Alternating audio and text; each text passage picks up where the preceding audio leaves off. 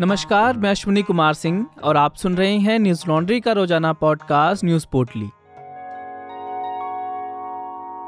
आज है चार नवंबर और दिन शुक्रवार। मध्य प्रदेश के बैतूल में एक बस और एक टवेरा कार की टक्कर में 11 लोगों की मौत हो गई। हादसे में मारे गए लोगों में पाँच लोग एक ही परिवार से हैं और पाँच लोग चिखलार गाँव से। इस घटना पर प्रधानमंत्री नरेंद्र मोदी और मध्य प्रदेश के मुख्यमंत्री शिवराज सिंह चौहान ने शोक जताया है।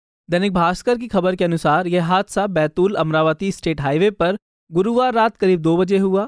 बस बैतूल की तरफ़ जा रही थी, जबकि टवेरा मजदूरों को लेकर परतवाड़ा की ओर आ रही थी। दुर्घटनाग्रस्त बस और कार झल्लार गाँव के करीब पहुँचने पर ही दोनों में सीधी टक्कर हो गई। भीषण टक्कर की वजह से कार में सवार ग्यारह लोगों की मौके पर ही मौत हो गई। मरने वालों में छह पुरुष, तीन महिलाएँ और दो बच्चे शामिल हैं। मीडिया से बातचीत में एसपी सीमाला प्रसाद ने बताया कि झल्लार गाँव के कुछ मजदूर अमरावती के कमलता गाँव गए थे। गुरुवार रात नौ बजे अपने घर वापस आने के लिए निकले। रात दो बजे के करीब झल्लार गाँव से एक किलोमीटर की दूरी पर यह हादसा हुआ। कार चालक ने पुलिस को बताया कि उसे कार चलाते वक्त नींद आ गई, जिस वजह से कार बस से जा टकराई। कार में से सात लोगों के शव को तुरंत निकाल लिया गया, लेकिन चार लोग इतनी बुरी तरह से फंस गए थे कि उनके शरीर को निकालने के लिए कार को काटना पड़ा। प्रधानमंत्री कार्यालय ने ट्वीट करते हुए कहा, मध्य प्रदेश के बैतूल में हुए हादसे में लोगों की मौत से आहत हूँ। शोक, संतप्त परिवारों के प्रति संवेदना, घायलों को शीघ्र स्वस्थ करें। मृतकों के परिजनों को प्रधानमंत्री राहत कोष से दो लाख रुपए दिए जाएँगे और घायलों को पचास हज़ार रुपए दिए जाएँगे। मध्य प्रदेश की मुख्यमंत्री शिवराज सिंह चौहान ने भी घटना पर दुख जताते हुए कहा, बैतूल ज़िले के झल्लार में भीषण सड़क दुर्घटना का दुखद समाचार प्राप्त हुआ है। मैं ईश्वर से दिवंगत आत्माओं की शांति व घायलों के शीघ्र स्वस्थ होने की प्रार्थना करता हूँ। दुख की इस घड़ी में हम शोकाकुल परिवार के साथ हैं। मृतकों और घायलों के परिवारों के प्रति अपनी संवेदनाएँ प्रकट करते हुए मुख्यमंत्री ने मृतकों के परिजनों को दो दो लाख रुपए का मुआवजा देने और घायलों को दस दस हज़ार रुपये की सहायता राशि देने की घोषणा की है। दिल्ली की हवा में लगातार प्रदूषण का जहर घुलता जा रहा है। वायु प्रदूषण अभी तक के सबसे गंभीर स्तर पर पहुँच गया है। Commission for air quality management CAQM ने प्रदूषण को देखते हुए दिल्ली एनसीआर में प्रदूषण से जूझने की योजना ग्रेडेड रिस्पॉन्स एक्शन प्लान यानी ग्रैप के चौथे चरण को लागू कर दिया है।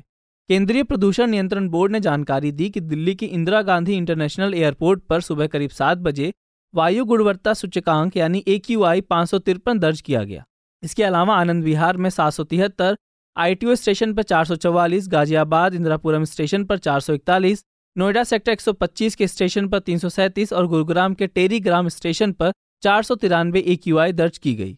लाइव हिंदुस्तान की खबर के अनुसार लगातार बढ़ रहे प्रदूषण की वजह से दिल्ली में स्कूलों को बंद करने की मांग की जा रही है। इसे देखते हुए मुख्यमंत्री अरविंद केजरीवाल ने कहा कि प्रदूषण को रोकने के लिए हर संभव प्रयास किए जा रहे हैं। फ़िलहाल दिल्ली में सभी प्राइमरी स्कूलों को बंद करने का आदेश दे दिया गया है और पांचवीं कक्षा की ऊपर की सभी कक्षाओं के लिए बाहरी गतिविधियों को बंद किया जा रहा है। साथ ही केजरीवाल ने कहा कि दिल्ली में वाहनों के लिए ऑड इवन प्रणाली लागू करने पर विचार किया जा रहा है। प्रदूषण को देखते हुए नोएडा में भी आठवीं तक के सभी स्कूलों को बंद कर दिया गया और ऑनलाइन क्लासेस शुरू करने का आदेश दिया गया है। वहीं बाकी कक्षाओं के लिए बाहर होने वाली गतिविधियों को बंद किया गया है। नवभारत टाइम्स के अनुसार दिल्ली में ग्रैप चार के चरणों को लागू कर दिया गया, जिसके अंतर्गत राजधानी में कुछ चीज़ों पर पाबंदी लगा दी गई है। ज़रूरी सेवाओं सीएनजी व इलेक्ट्रिक ट्रकों को छोड़कर बाकी सभी ट्रकों पर रोक लगा दी गई है। दिल्ली और एनसीआर में बी एस चार मानक वाले डीजल वाहनों पर प्रतिबंध लगा दिया गया है, लेकिन ज़रूरी सेवाओं में लगी गाड़ियों को छूट रहेगी। राष्ट्रीय राजधानी क्षेत्र में जो उद्योग स्वच्छ ईंधन का प्रयोग नहीं कर रहे हैं, वे सभी बंद रहेंगे। इसके साथ ही हाईवे, सड़क फ्लाईओवर, बिजली ट्रांसमिशन, पाइपलाइन आदि निर्माणों पर रोक लगा दी गई है। दिल्ली में प्रदूषण के गंभीर स्तर पर पहुँचने के बाद भी पराली जलाए जाने की घटनाएँ कम नहीं हुई हैं। हरियाणा के मुख्यमंत्री मनोहर लाल खट्टर ने इस समस्या को देखते हुए एक सराहनीय कदम उठाया। खट्टर ने कहा कि लोग पराली ना जलाएँ, इसलिए उन्होंने लोगों को एक हज़ार रुपये प्रति एकड़ के हिसाब से देने का ऐलान किया है। वहीं दूसरी तरफ़ पंजाब में पराली जलाए जाने की घटनाओं में करीब इस साल 20 प्रतिशत की बढ़ोतरी हुई है। आम आदमी पार्टी के राष्ट्रीय संयोजक और दिल्ली के मुख्यमंत्री अरविंद केजरीवाल ने गुजरात में आम आदमी पार्टी के मुख्यमंत्री पद के उम्मीदवार की घोषणा की। आने वाले विधानसभा चुनावों में आपकी ओर से ईसुदान गढ़वी को मुख्यमंत्री पद का उम्मीदवार बनाया गया है। एनडीटीवी की खबर के अनुसार केजरीवाल ने गुजरात में एक प्रेस कॉन्फ्रेंस कर यह घोषणा की। उनतीस अक्टूबर को केजरीवाल ने जनता से अपील करते हुए कहा था कि जनता उन्हें एसएमएस, व्हाट्सएप या ईमेल के माध्यम से बताए कि गुजरात का मुख्यमंत्री कौन होना चाहिए। केजरीवाल ने बताया कि इस राजकुमारी में लगभग 16 लाख पचास हज़ार लोगों ने हिस्सा लिया, जिसमें से तिहत्तर फ़ीसदी लोगों ने ईसुदान गढ़वी को मुख्यमंत्री के तौर पर अपनी पहली पसंद बताया। ईसुदान गढ़वी वीटीवी गुजराती चैनल में टीवी एंकर और पूर्व पत्रकार भी रह चुके हैं। गढ़वी जामनगर ज़िले के पिपलिया गाँव से हैं और अन्य पिछड़ी जाति से ताल्लुक रखते हैं। बता दें कि गुजरात में करीब 48 फ़ीसदी मतदाता अन्य पिछड़ी जातियों का हिस्सा हैं। गढ़वी ने एक साल पहले ही आम आदमी पार्टी की सदस्यता ली थी। फ़िलहाल वो पार्टी के राष्ट्रीय कार्यकारिणी सदस्य और महासचिव भी हैं। इससे पहले गुरुवार को चुनाव आयोग ने गुजरात विधानसभा चुनाव की तारीखों का ऐलान किया था। एक सौ बयासी सीटों वाली गुजरात विधानसभा के लिए दो चरणों में मतदान होगा। पहले चरण का मतदान एक दिसंबर को होगा, वहीं दूसरे चरण के लिए पाँच दिसंबर को वोट डाले जाएँगे। चुनाव परिणाम आठ दिसंबर को आएँगे। पहले चरण में उनासी विधानसभा सीटों पर मतदान होगा, वहीं दूसरे चरण में तिरानवे सीटों पर वोट डाले जाएँगे। वहीं हिमाचल प्रदेश की अड़सठ विधानसभा सीटों के लिए 12 नवंबर को मतदान होगा। हिमाचल के चुनाव परिणामों की घोषणा गुजरात के साथ ही 8 दिसंबर को की जाएगी। इससे पहले चुनाव आयोग ने दिल्ली एमसीडी चुनाव की भी घोषणा कर दी है। दिल्ली में यह चुनाव 4 दिसंबर को होंगे, वहीं परिणामों की घोषणा 7 दिसंबर को की जाएगी। गुजरात और हिमाचल प्रदेश में इस साल चुनाव होने जा रहे हैं। मतदाताओं के मन में क्या है? आर्थिक वास्तविकताओं और सामाजिक, सांस्कृतिक चिंताओं की परस्पर खींचतान परिस्थितियों पर क्या असर डाल रही हैं? क्या गुजरात में पिछली बार की तरह इस बार भी रोमांच से भरपूर समापन देखेंगे? क्या आम आदमी पार्टी के प्रचार पर लोग विश्वास कर रहे हैं? वहीं क्या हिमाचल प्रदेश हर बार सत्ता परिवर्तन का चलन जारी रखेगा या बदलेगा? हमारे पत्रकार बसंत कुमार, आयुष तिवारी और शिवनारायण राजपुरोहित ऐसे ही सवालों के जवाब ढूँढने ग्राउंड पर उतरेंगे। उनके साथ मनीषा पांडे और अतुल चौरसिया भी अनादर इलेक्शन शो के ज़रिए उनके साथ शामिल होंगे। यह शो और ग्राउंड रिपोर्ट्स तभी संभव है जब आप हमारा सहयोग करें। हमारे चुनावी कवरेज को फंड करने के लिए तुरंत योगदान करें। इसराइल में राजनीतिक संकट फ़िलहाल खत्म हो गया है। पूर्व प्रधानमंत्री बेंजामिन नेतन्याहू की फिर से एक बार सत्ता में वापसी हो गई है।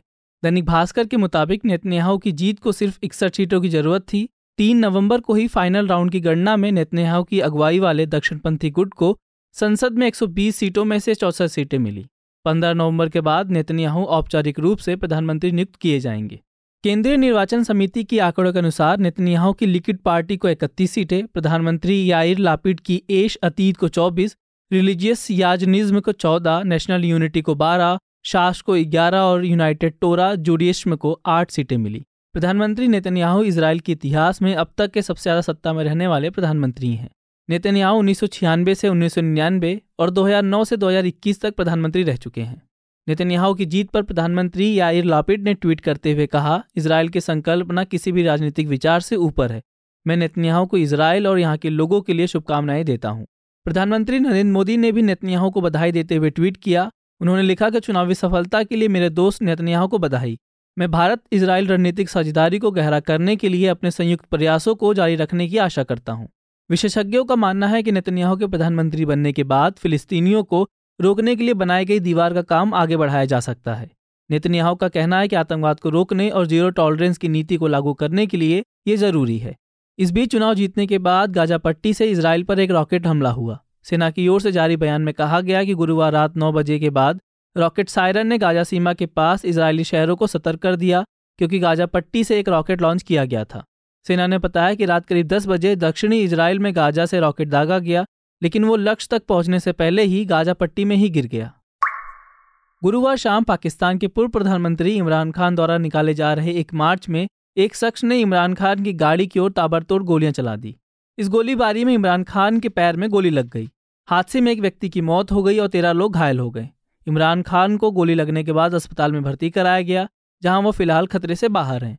पाकिस्तान के प्रधानमंत्री शहबाज शरीफ ने इस घटना की निंदा की। उन्होंने ट्वीट कर कहा कि गृहमंत्री से घटना की तत्काल रिपोर्ट मांगी गई है। हम इमरान और अन्य घायलों के शीघ्र स्वस्थ होने की कामना करते हैं। हुकूमत घटना की सुरक्षा जाँच में पंजाब सरकार को हर मुकम्मल मदद करेगा। मुल्क की सियासत में हिंसा की कोई जगह नहीं होनी चाहिए। दैनिक भास्कर की खबर के अनुसार गुरुवार को फायरिंग के वक्त इमरान खान का मार्च पंजाब के वजीराबाद पहुँचा था। पाकिस्तान तहरीक इंसाफ, पीटीआई नेता इमरान इस्माइल ने कहा कि हमलावर ने इमरान पर ए के फोर्टी सेवन से हमला किया। जब इमरान खान पर हमला हुआ तो वो उनके बगल में ही थे। पीटीआई के सेक्रेटरी जनरल असद उमर ने कहा कि इस हमले के पीछे प्रधानमंत्री शहबाज शरीफ, गृहमंत्री राणा सनाउल्ला और एक सीनियर ऑफिसर का हाथ है। इस हमले के वायरल हो चुके वीडियो में दिखाई दे रहा है कि हमलावर हथियार के साथ भीड़ से बचने की कोशिश कर रहा है, लेकिन सुरक्षा कर्मियों ने उसे पकड़ लिया। पाकिस्तानी सेना ने भी बयान जारी कर इमरान खान पर हमले की निंदा की है। सेना ने कहा कि गुजरावाला के पास लॉन्ग मार्च के दौरान हुई फायरिंग की घटना बेहद निंदनीय है। बता दें कि इमरान खान देश में एक लॉन्ग मार्च निकाल रहे हैं। यह मार्च इस्लामाबाद की तरफ़ जा रहा है। वह प्रधानमंत्री शहबाज सरकार की वैधता की चुनौती देने और देश में आम चुनाव कराने की मांग को लेकर ये लॉन्ग मार्च कर रहे हैं।